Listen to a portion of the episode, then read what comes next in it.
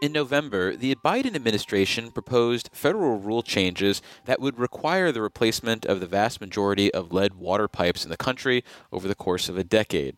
The ambitious update to the nation's lead in drinking water regulations could impact about 9 million pipes and cost tens of billions of dollars. To understand the implications of the potential mandate for New York and learn how the Empire State is already working to address the use of lead water pipes, we're joined on the Capitol Press Room by Dan Lang, Deputy Director of the State Health Health Department's Center for Environmental Health. Welcome to the show, Dan. Thank you, David. Glad to be here.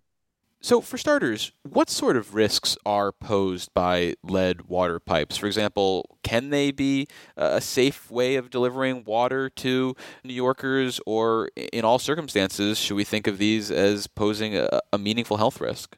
Lead in in any source is is problematic. You know, we know the health risks associated with lead exposure both from drinking water, but also from other environmental sources, such as old lead based paint, dust in, in homes that can get into children, uh, particularly. So, yes, any lead in drinking water and in, in environmental sources, we want to minimize and reduce as much as possible.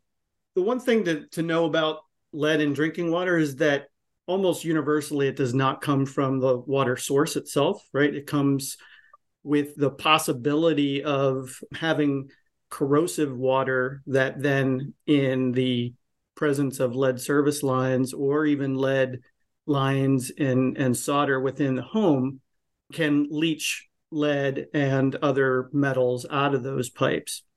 So the the way that this has been handled for decades throughout the country actually is is through what's called corrosion control understanding how difficult it would be to remove the, the millions of lead service lines that are in place. The epa put forward you know requirements for water systems for, to provide corrosion control. And what that does is it it minimizes the ability for the water to leach lead out of pipes and solders and things like that well, as I mentioned at the top, the country has an estimated 9 million lead water pipes. But does the state have a sense of how many lead pipes are in use across the Empire State right now? Finding all of the lead service lines is challenging because they're underground.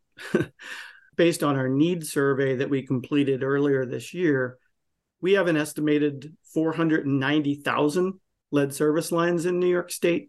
And as we implement the lead and copper rule, we will get a, a, better understanding of that come October of 2024 when water systems are required to complete their inventories of lead service lines. So, moving forward, then, if we think about the potential for overhauling 500,000 lead service lines, does that represent a heavy lift transitioning those out over a decade, or is that a reasonable amount of pipes and uh, you're focusing on other projects moving forward because you're not even worried about doing this? No, no, it's definitely a priority for New York State, absolutely. But it is ambitious. What we've found in our current program, where in 2017 we awarded more than $30 million of state money through the Clean Water Infrastructure Act to municipalities across the state. And we've learned a lot, and municipalities have learned a lot about uh, how to implement a program like this and how much it costs to remove those lines. On average, or a range, I guess, would be about five thousand to ten thousand dollars per line. So when you do that math, that's getting north of three point five billion dollars of work to be done. And there's a lot of money from the federal government as well as the state to assist uh, water systems in, in getting these uh, lead service lines removed. Yeah, sticking with the potential state investment here, you mentioned the Clean Water Infrastructure Act of 2017, which I think is earmarked about $5 billion in spending, and I think you said about 30 million has gone toward the lead service line replacement program. Is there an opportunity to tap that Clean Water Infrastructure Act for uh, additional lead replacement money, or as far as you're aware, is that pool exhausted? I don't think it's completely exhausted for you know on one hand, but the other thing that has happened in the last year or so is you know the Biden administration did provide a bipartisan infrastructure law and funding for specifically for lead service line replacements. Um, we have administered the first year of that of more than $100 million to communities throughout the state. You know, the second year of that funding is is is going to be announced soon too. So, and that's five years of funding um, through the bipartisan infrastructure law. You know, five hundred million dollars will go a long way to start removing you know these lead service lines. So we uh, look forward to more federal funding, and um, you know, as much as you know the the state can assist in that, and you know continue working to to get these out in in all of our uh, towns and cities and villages across the state will go a long way. So it's my understanding from reading stories about the EPA's announcement that the federal investment from the 2021 infrastructure law could amount to about $15 billion for this transition, but the total cost could range from anywhere between 20 billion and 30 billion nationwide, leaving potentially a, a 15 billion dollar national hole. And while utilities are anticipated to carry some of that cost. Does it seem to you like there is going to be a, a large role for states to play in terms of tapping into their own pockets uh, when it comes to, to paying for this? Or does the federal government and utility uh, investment, at least in New York, uh, represent enough potential sources of funding that the state doesn't need to tap its own pockets? Yeah, you know, I'm I'm sure there's much talk in the political circles about um, both in the federal side and the state side. What we do here at the New York State Health Department is we, you know, we implement those regulations and, and we support communities that look to be doing uh, this work in removing lead service lines.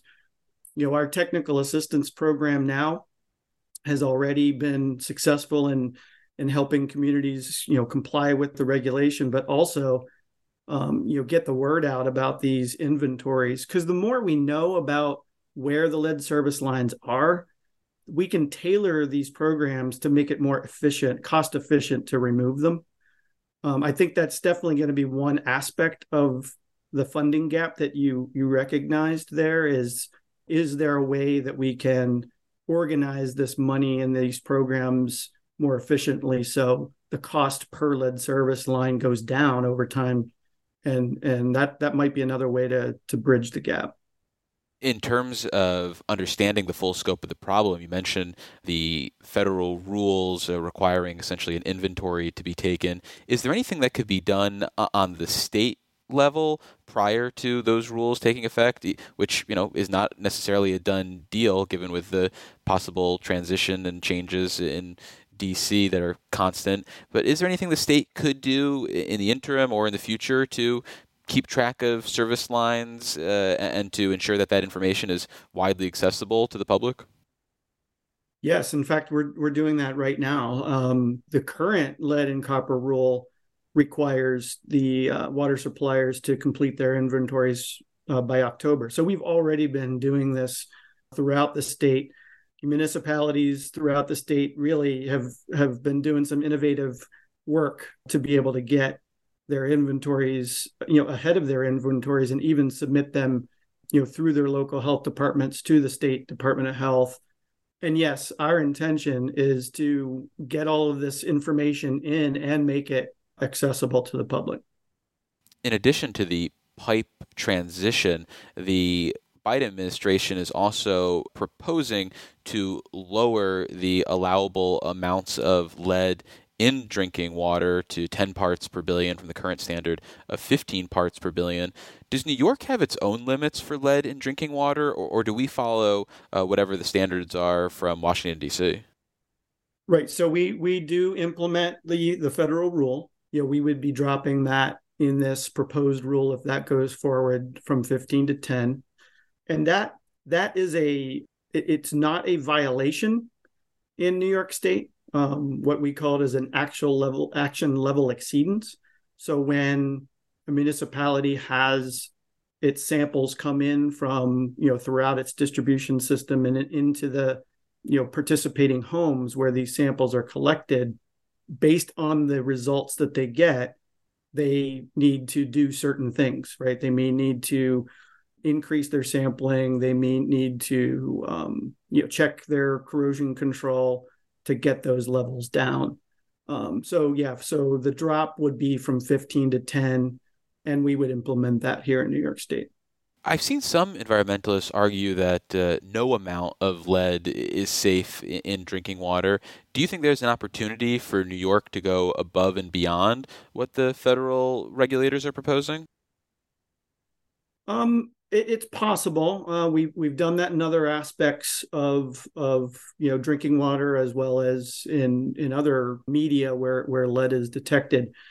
But you know, with the removal of the lead service lines and the more attention given to um, you know keeping the the corrosive qualities of the water down, uh, because even once we get all of the lead service lines out of the ground and replace them with non, you know, leachable lead, there are still going to be a legacy of, you know, indoor plumb inside the household. And even in copper piping, where there might be lead solder that was used, there's still the the the chance that lead could be leached out of those. So, you know, even removing all the lead service lines, we will still need to implement the corrosion control measures so that households that have those pipes or those solders um, will still be able to minimize you know, the amount of lead in the water. Finally, building on that point you made about the pipes that might be in a, a home, what about the pipes that are, say, on private property? Is that a potential loophole when it comes to who's going to bear the costs uh, of the undertaking? Is that an area where potentially the utilities could skirt responsibility and either state, federal, or maybe even local dollars might be needed to augment uh, the cost of replacement, especially for uh, homeowners who maybe uh, can't afford uh, the transition? You know that I think there was a, a possibility that we saw that there would there could be a loophole there, but I think that has been resolved.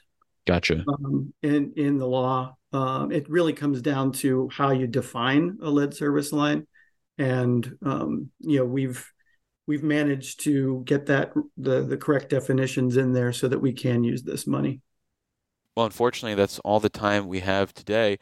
We've been speaking with Dan Lang. He's the Deputy Director of the State Health Department Center for Environmental Health. Dan, thank you so much for making the time and good luck with this transition. Thank you. And for more Capitol Press Room content, visit capitolpressroom.org or wherever you download your favorite podcasts. And if you listen to us from an Apple device, make sure to leave us a rating and a review so it helps other people find the show.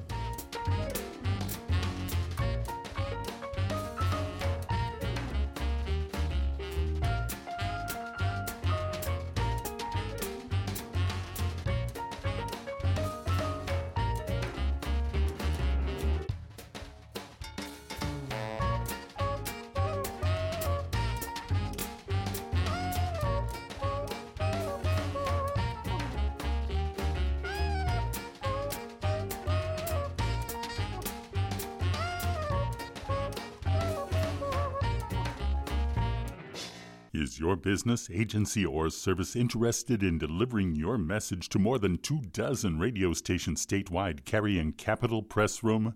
If so, visit capitolpressroom.org to contact our underwriting team. Join us again for Capitol Press Room, a production of WCNY Connected, Syracuse.